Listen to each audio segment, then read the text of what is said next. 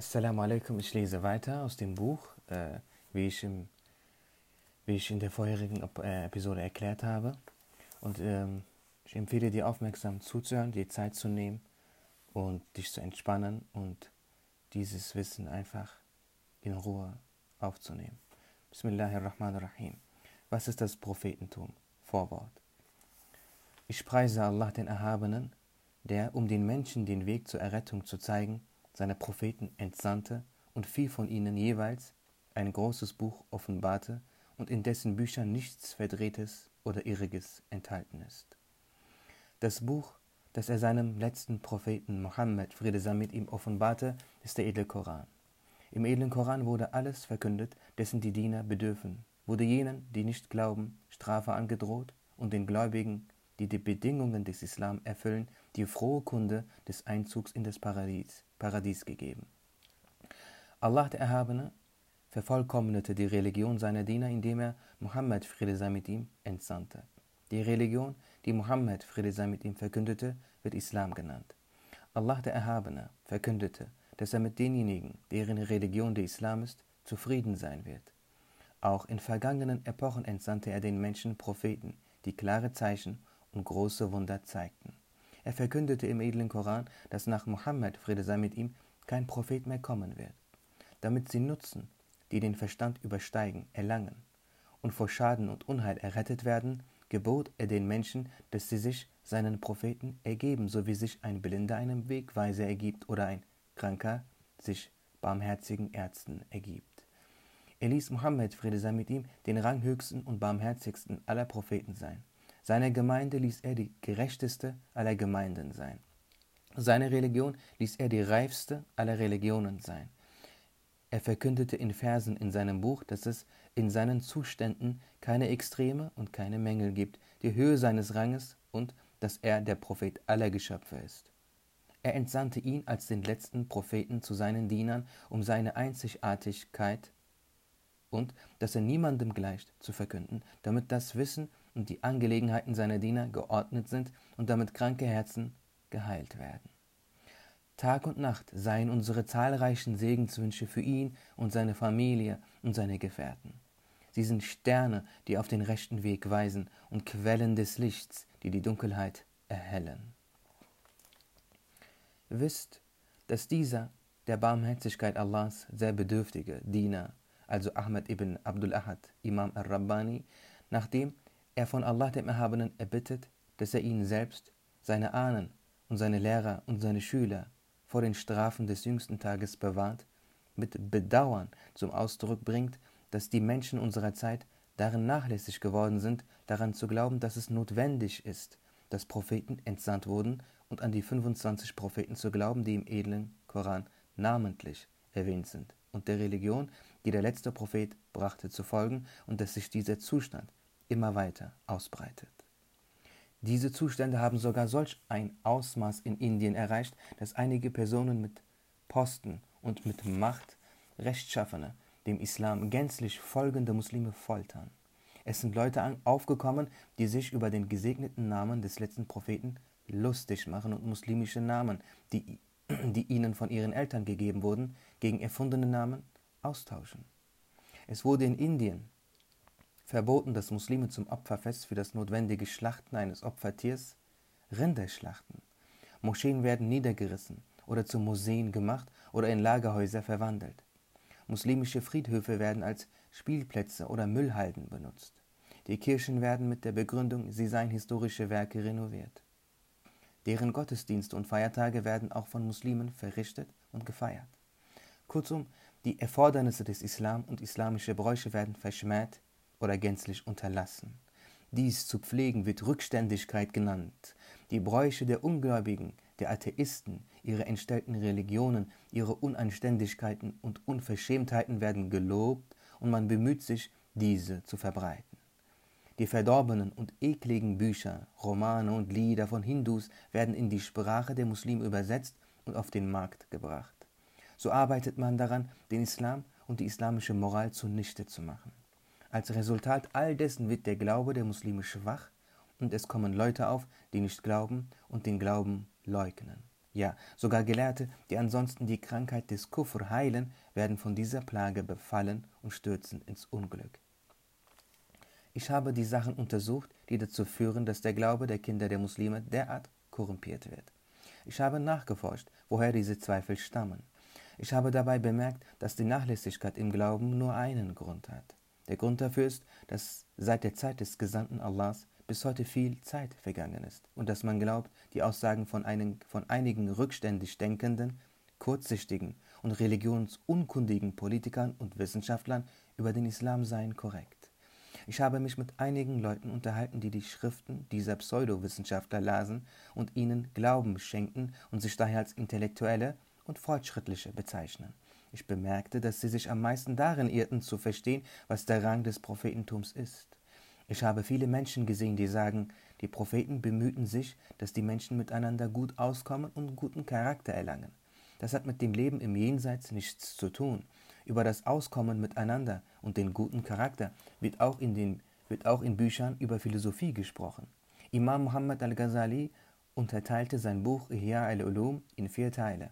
In einem schrieb er über gute Charaktereigenschaften und nannte diese Munjiyat.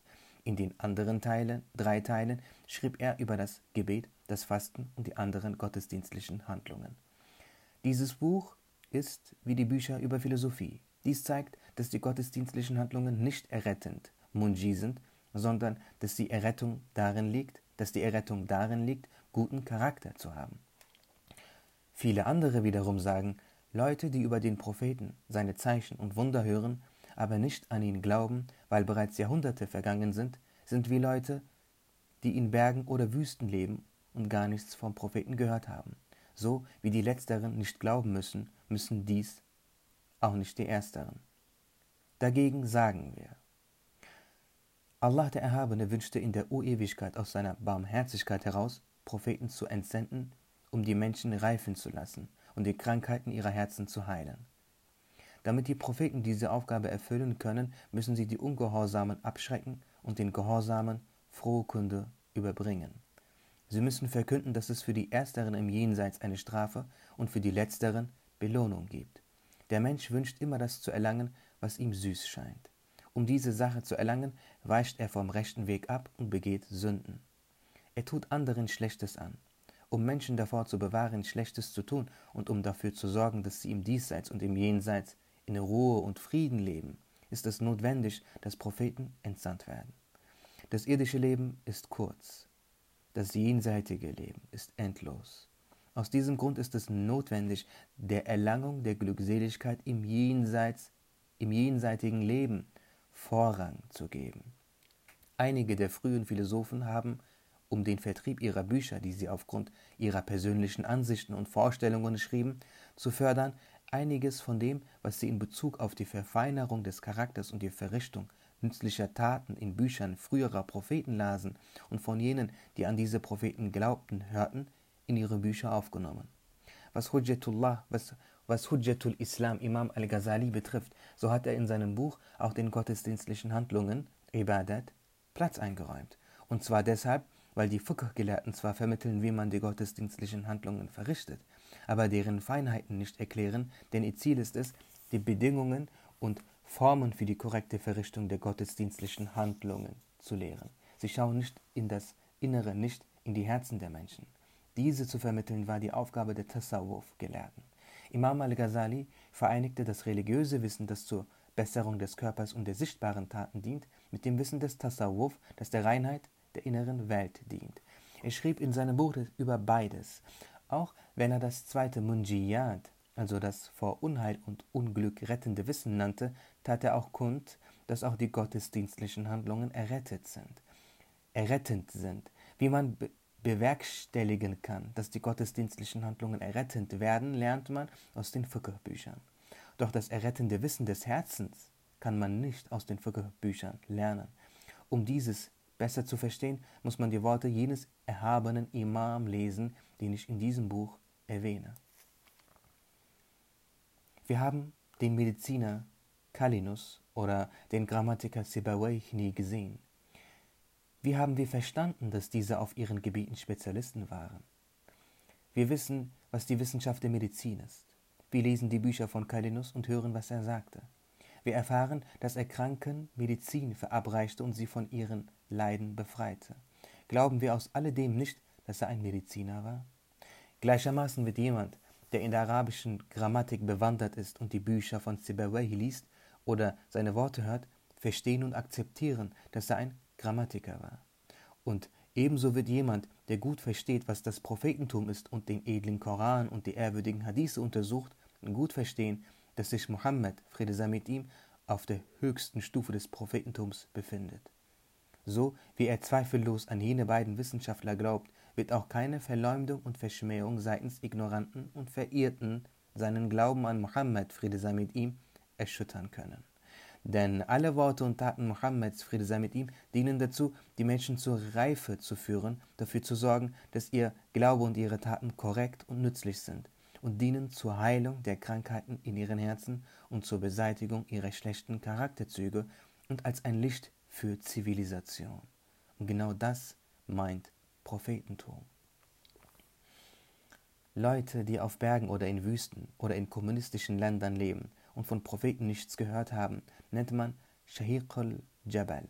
Es ist nicht möglich, dass solche Leute an das Prophetentum und an die Entsendung von Propheten glauben. Sie sind so, als ob zu ihnen kein Prophet kam. Solche Menschen sind entschuldigt. Es wurde ihnen nicht geboten, dass sie an Propheten glauben. Über solche Menschen heißt es in Vers 15 der Surah al-Isra sinngemäß, bevor wir einen Propheten entsandten, entsenden, bestrafen wir nicht. Solche Menschen werden nach der Abrechnung, wie die Tiere auch, sterben und auf ewig vernichtet werden, ohne die Pein der Hölle oder Segen im Paradies zu erfahren. Dies gilt auch für Kinder von Nichtmuslimen, die sterben, bevor sie geschlechtsreif werden.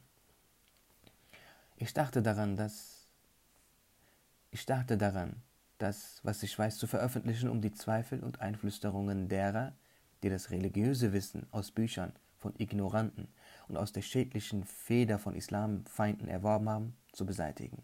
Ja, ich sah dies sogar als eine Pflicht, eine Schuld gegenüber der Menschheit an. Ich habe dieses Buch geschrieben, um zu erklären, was Prophetentum ist, um zu verkünden, dass Mohammed, Friede sei mit ihm, gänzlich der Besitzer des Prophetentums ist, um die Zweifel jener zu beseitigen, die daran nicht glauben, und um den Schaden von einigen Pseudowissenschaftlern darzulegen, die versuchen, diese Wahrheit gemäß ihrem eigenen Verstand und ihren Ansichten zu bedecken. Ich habe Belege aus den Büchern der Islamgelehrten genannt und Gedanken meiner Wenigkeit hinzugefügt und so versucht, ihre Gedanken zu widerlegen. Ich habe mein Buch in eine Einleitung und zwei Hauptteile gegliedert. Die Einleitung wiederum habe ich in zwei Teilen präsentiert. Und so beginne ich auf den Beistand Allahs, des Erhabenen, hoffend mit dem Schreiben. 1581 nach Christus 989 nach der Hijra, Ahmed ibn Abdul Ahad al-Sirhindi. Ja, liebe Geschwister, wie ihr seht, dieser Gelehrte war bereits ein sehr hoher Gelehrter, als er, als er bereits 18 Jahre alt war. Mit 17 hatte er alle Pfaden der geistlichen Entwicklung und Reife bereits absolviert, bereits als er 17 war.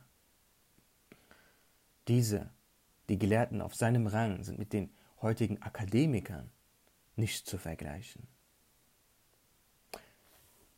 Der Weg der Errettung ist der Weg, den diese Gelehrten uns weisen, denn der Weg, den diese Gelehrten uns weisen, ist der Weg des edlen Korans und des edlen Gesandten. Und dies wird deutlich, indem man ihre Schriften liest.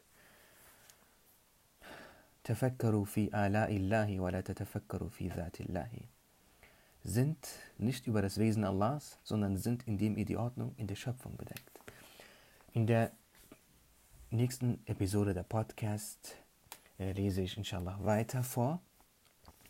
Dort geht es dann um wirklich die Frage zu um die Fragen zu beantworten, was bedeutet Prophetentum, was bedeutet Mojiza, Wunder. Und dort wird dargelegt, dass Mohammed, Friede sei mit ihm, der, der Gesandte Allahs war beziehungsweise ist. Ähm, dann sehen wir uns in der nächsten Podcast wieder, beziehungsweise wir hören. Assalamu alaikum.